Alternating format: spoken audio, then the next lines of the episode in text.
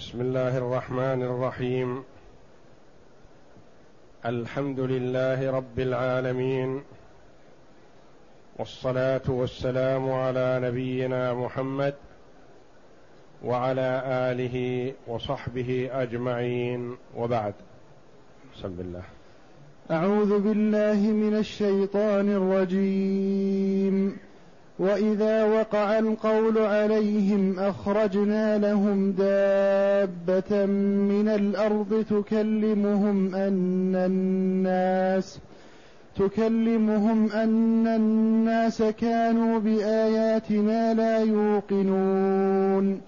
ويوم نحشر من كل أمة فوجا ممن يكذب بآياتنا فهم يوزعون.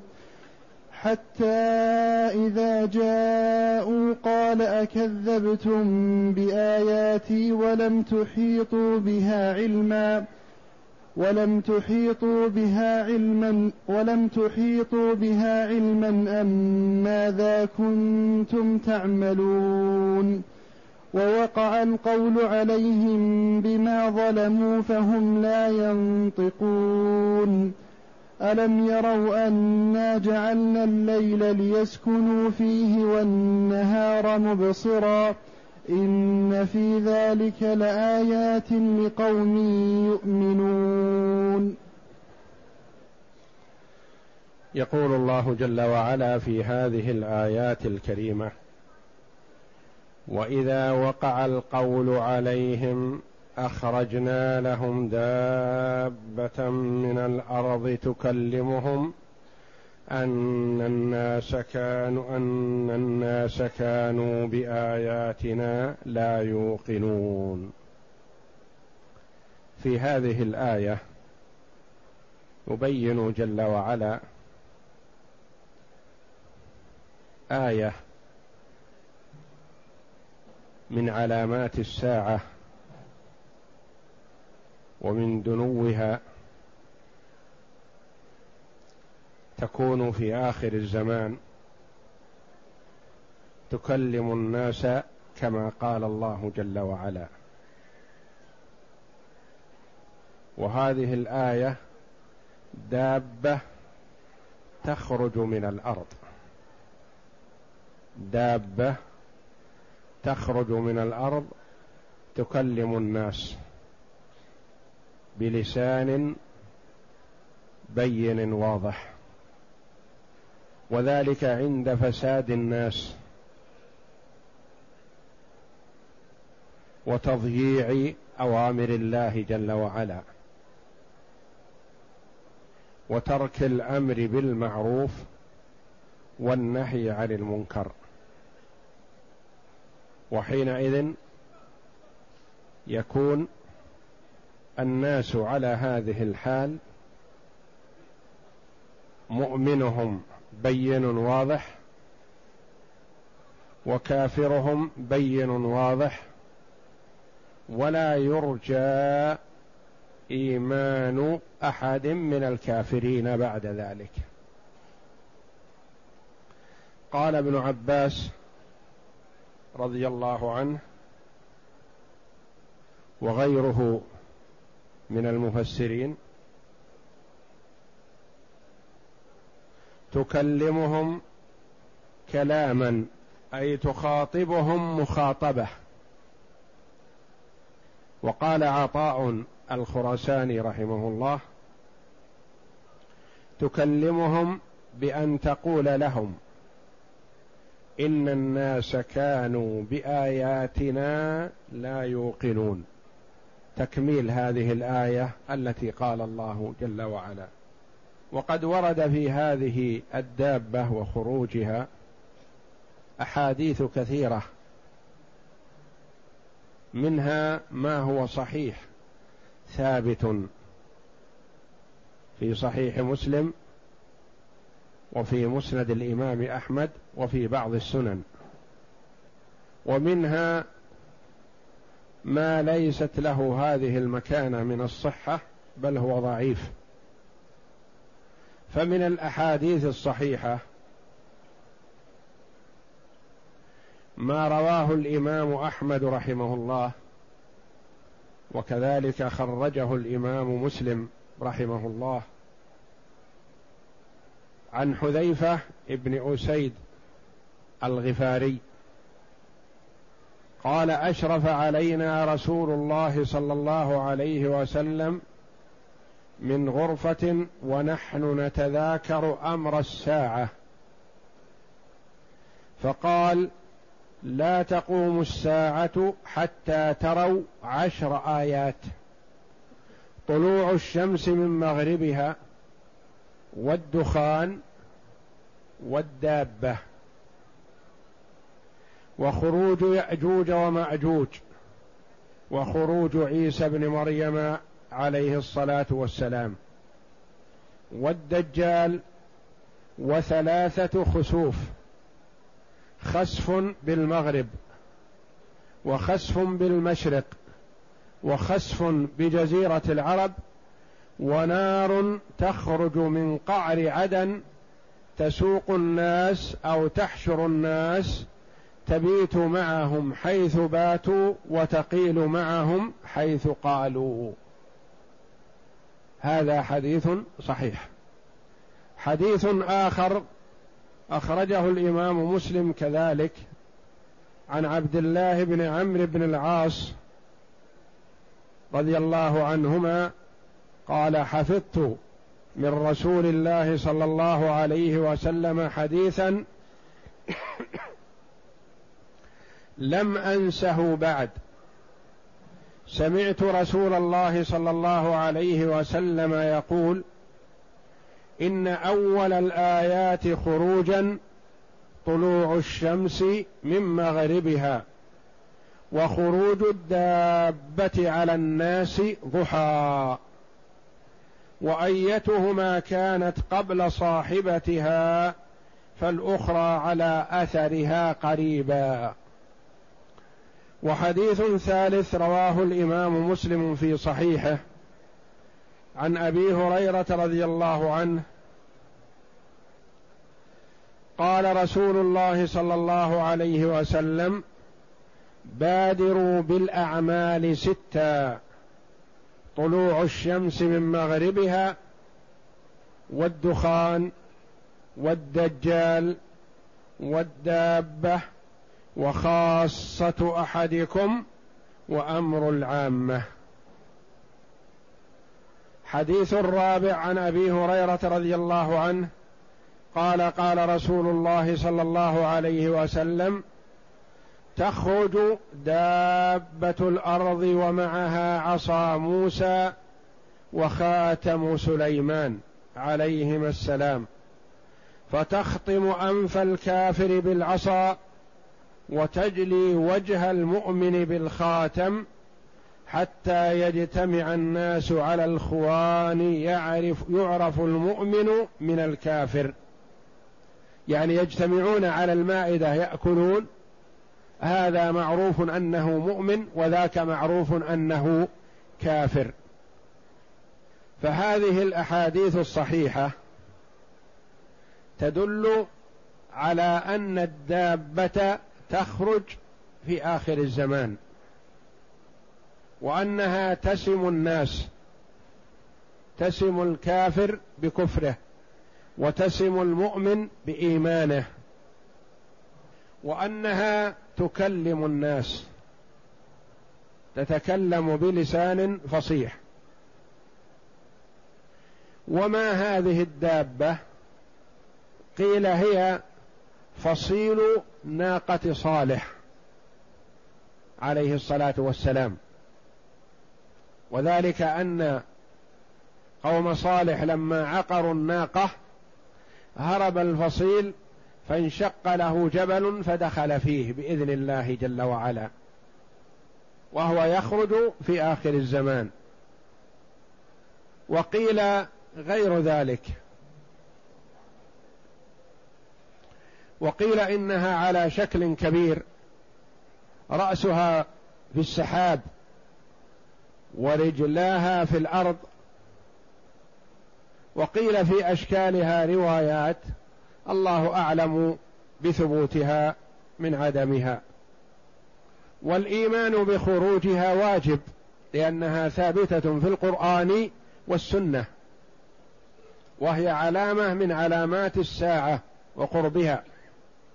يقول الله جل وعلا وإذا وقع القول عليهم واذكر يا محمد لقومك. إذا وقع القول عليهم ما المراد بوقوع القول؟ اختلفت عبارات المفسرين رحمهم الله. والمعنى متقارب. قالوا إذا وقع القول عليهم حق القول عليهم. أو وقع القول عليهم بأنه لن يؤمن من لم يؤمن بعد. أو وقع القول عليهم حق عليهم الغضب. أو وجب عليهم السخط.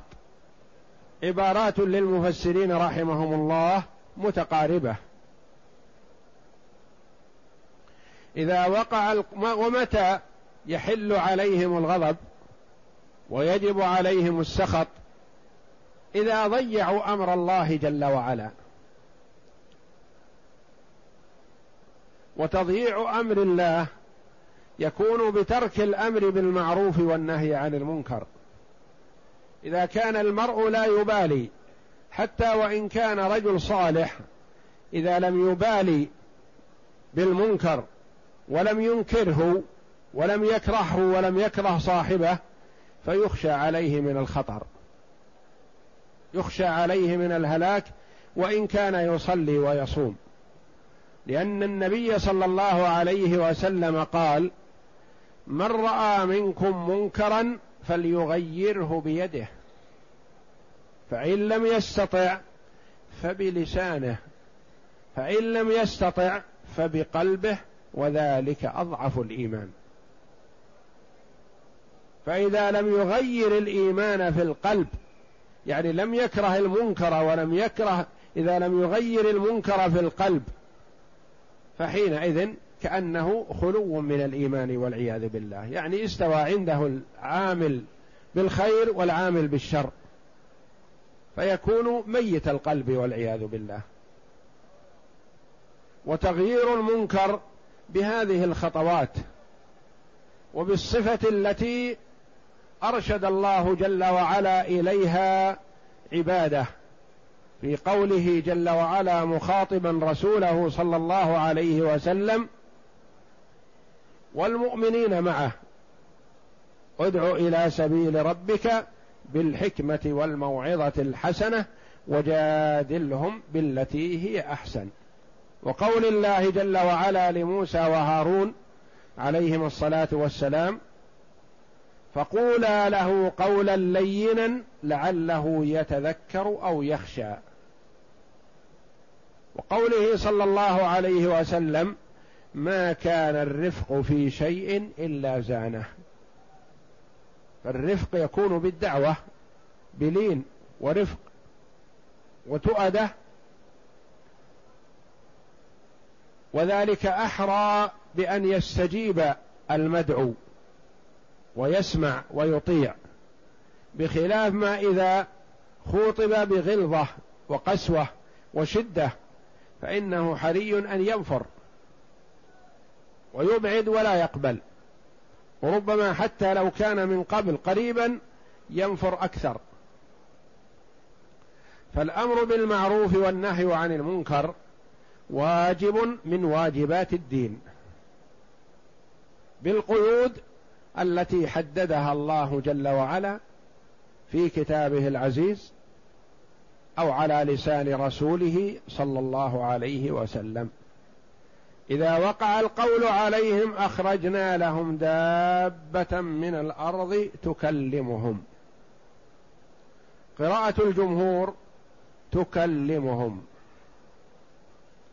وقراءة أخرى تكلمهم. سئل ابن عباس رضي الله عنهما هل هي تكلمهم بلسان أم تكلمهم بمعنى تجرحهم؟ فالكلم الجرح. قال تكلم المؤمن وتكلم الكافر. يعني الكافر تجرحه والمؤمن تكلمه. تكلمهم أن الناس كانوا بآياتنا لا يوقنون. تقول لهم هذا القول. أو تكلمهم بمعنى ذلك. يعني تخبرهم بأنه لن يؤمن من لم يؤمن بعد. قال بعض المفسرين ذلك على غرار قول الله جل وعلا لنوح عليه السلام وأوحي إلى نوح أنه لن يؤمن من قومك إلا من قد آمن. فلا تبتئس بما كانوا يفعلون. تكلمهم أن الناس كانوا بآياتنا لا يوقنون يعني ضيعوا أمر الله جل وعلا. وكفروا بالآيات الدالة على وحدانية الله جل وعلا. ويوم نحشر من كل أمة فوجا ممن يكذب بآياتنا فهم يوزعون. ويوم نحشر أي اذكر يا محمد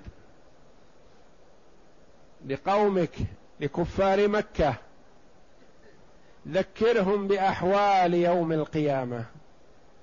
ذكرهم بحال الآخرة لعلهم يرعون لعلهم يستجيبون. ويوم نحشر بمعنى نجمع أو نسوق. من كل أمة الأمة الجماعة من الناس فوجا فرقة منهم. ممن يكذب بآياتنا. من كل أمة هذه من يسميها العلماء من تبعيضية لأنها من من الأمة يحشر الكفار هذا الحشر. من كل أمة هذه تبعيضية. وفي قوله جل وعلا فوجا ممن يكذب بآياتنا من من يكذب بآياتنا من فيه من الأولى والثانية الموصولة من الذي أو من المكذبين. فمن الأولى هذه في ممن يكذب هذه تسمى بيانية. ليست تبعيضية بل هي بيان لهؤلاء المحشورين هم الذين يكذبون بآيات الله. فهم يوزعون يوزعون يأتي بمعنى يجمعون ويأتي بمعنى يرد بعضهم على بعض. يوزعون بمعنى يرد بعضهم على بعض يعني يرد أولهم حتى يلحق آخرهم فيجمعون جميع من أجل التوبيخ والتبكيت الآتي. أو فهم يوزعون أي يساقون ويجمعون ويحشرون. وهذا الحشر ليس الحشر العام لأن الحشر العام للناس قاطبة. لمؤمنهم وكافرهم. والناس فيه متفاوتون. منهم من يحشرون راكبين مكرمين معززين تصحبهم الملائكة وهم خيار الأمة خيار عباد الله. نرجو الله جل وعلا أن يجعلنا وإياكم منهم. ومنهم من يحشر على وجهه والعياذ بالله. ثم يأتي هذا الحشر الخاص الذي هو حشر للظالمين الكافرين المكذبين بآيات الله. حتى إذا جاءوا أي جمعوا ولحق آخرهم أولهم واجتمعوا وبخهم الله جل وعلا بقوله قال أكذبتم بآياتي ولم تحيطوا بها علما؟ التكذيب نوعان. إنسان يكذب بشيء تأمله وأعمل فكره فيه ودرسه وحققه فوجده غير مؤمن بذلك. هذا شيء. نوع آخر من الكذب أسوأ منه وهو التكذيب بدون تأمل وبدون تدبر. هذا تكذيب سيء أسوأ من الأول. كأن يقال للمرء مثلا الله جل وعلا فرض الصلاة على عباده في اليوم والليلة خمس مرات. من حين ما يسمع هذا القول يقول هذا كذب لا صحة له. الصلاة رياضة بدنية من أحب أن يصلي يصلي ومن لا فلا حرج عليه ولا بأس عليه. مثلا. هذا تكذيب بدون تأمل وبدون تدبر وبدون تفكر.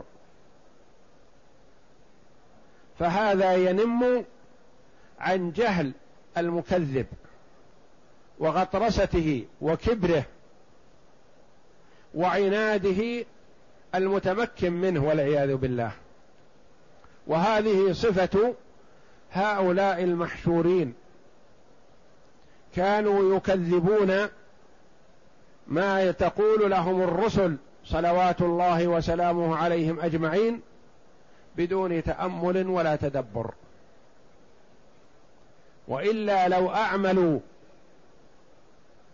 عقولهم التي أعطاهم الله جل وعلا لوجدوا أن ما تدعو إليه الرسل حق وموافق للفطرة السليمة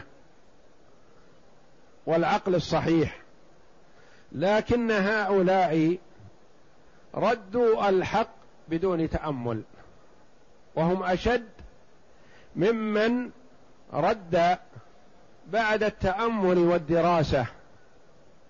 لأن هذا التفت الأخير التفت لما يقال له وتأمله فلم يجده موافق لعقله وإدراكه. حتى إذا جاءوا قال أكذبتم بآياتي. الاستفهام هنا استفهام تقريع وتوبيخ. أكذبتم بآياتي ولم تحيطوا بها علما؟ ما تأملتموها؟ رددتم الحق من أول وهلة. أم ماذا كنتم تعملون؟ أم هذه المنقطعة للإضراب. بل أخبروني ماذا كان عملكم في الدنيا. هل يذكر لكم عمل صالح فيها؟ هل أديتم شيئا تنتفعون به في هذا اليوم؟ كأن الله جل وعلا وبخهم على التكذيب والرد ثم وبخهم على أنهم لم يقدموا خيرا اطلاقا.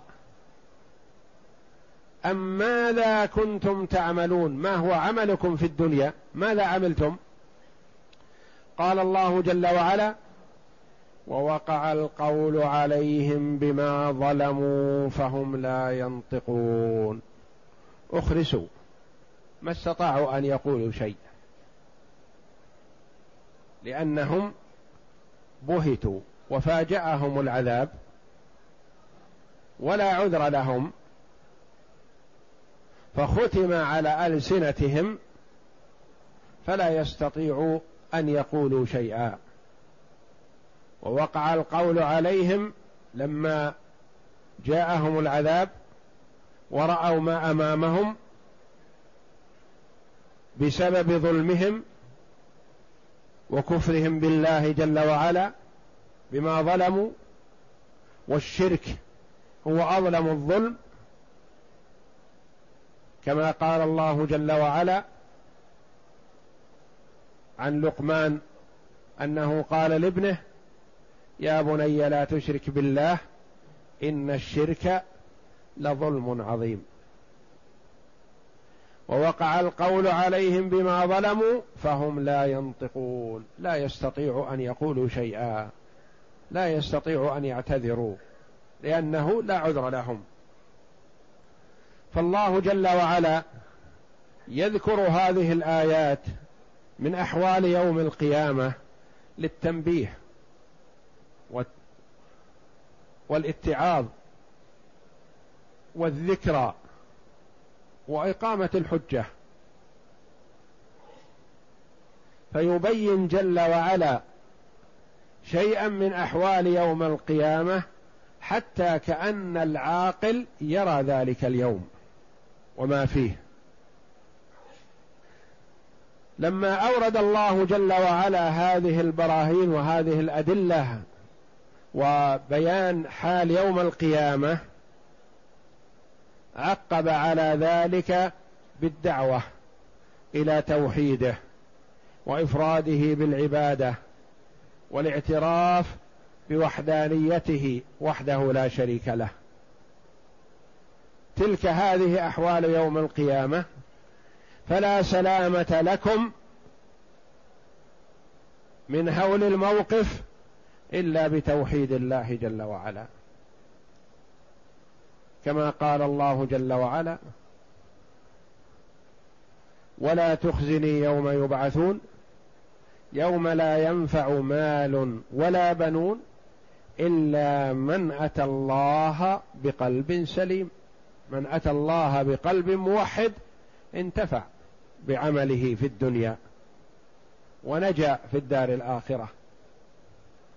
فالله جل وعلا يبين أحوال يوم القيامة ثم يرغب بعد ذلك بتوحيده وطاعته. ويذكر الأدلة المحسوسة البينة على وجوب التوحيد. وذلك بكمال قدرته سبحانه وتعالى. فقال جل وعلا ألم يروا انا جعلنا الليل ليسكنوا فيه والنهار مبصرا؟ ألم يتدبروا في مخلوقات الله؟ ألم يتدبروا ويتأملوا في تصريف الله جل وعلا لأحوال الخلق؟ أين هم؟ أين عقولكم؟ ألم يروا أنا جعلنا الليل ليسكنوا فيه. فالله جل وعلا جعل الليل والنهار لمصلحة للعباد. الليل سكن والعبادة وطاعة الله جل وعلا. ألم يروا أنا جعلنا الليل ليسكنوا فيه؟ يعني مظلمة. يفهم هذا من قوله جل وعلا والنهار مبصرا. جعلنا الليل مظلما ليسكنوا فيه. والنهار مبصرا. نور. يستطيع الناس العمل فيه. إن في ذلك لآيات علامات على وحدانية الله جل وعلا وعلى كمال قدرته. لمن؟ لقوم يؤمنون. للمصدقين المؤمنين. فهذه آيات واضحة. علامة على وجوب توحيد الله جل وعلا لأنه إذا عرف أنه هو الخالق وحده وهو المتصرف في الكون وهو من كمال قدرته جعل الليل بهذا الشكل وجعل النهار بهذا الشكل ويتعاقبان باستمرار أن هذه آيات علامات على وجوب توحيد الله جل وعلا وأنه لا يصح أن يصرف شيء من أنواع العبادة لغيره لا لملك مقرب ولا لنبي مرسل فالرسل والملائكة صلوات الله وسلامه عليهم أجمعين هم عباد لله جل وعلا. شرفهم الله جل وعلا بعبادته وأكرمهم بعبادته. والعبد لا يصلح أن يكون معبودا. وإنما العبادة لله جل وعلا وحده لا شريك له والرسل صلوات الله وسلامه عليهم أجمعين يطاعون في توجيههم وأمرهم ونهيهم وما يرد عنهم من أخبار فهم رسل الله إلى عباده يدعون الناس إلى عبادة الله وحده وإلى ما فيه سعادتهم في الدنيا والآخرة. والله أعلم. وصلى الله وسلم وبارك على عبد ورسول نبينا محمد وعلى آله وصحبه أجمعين.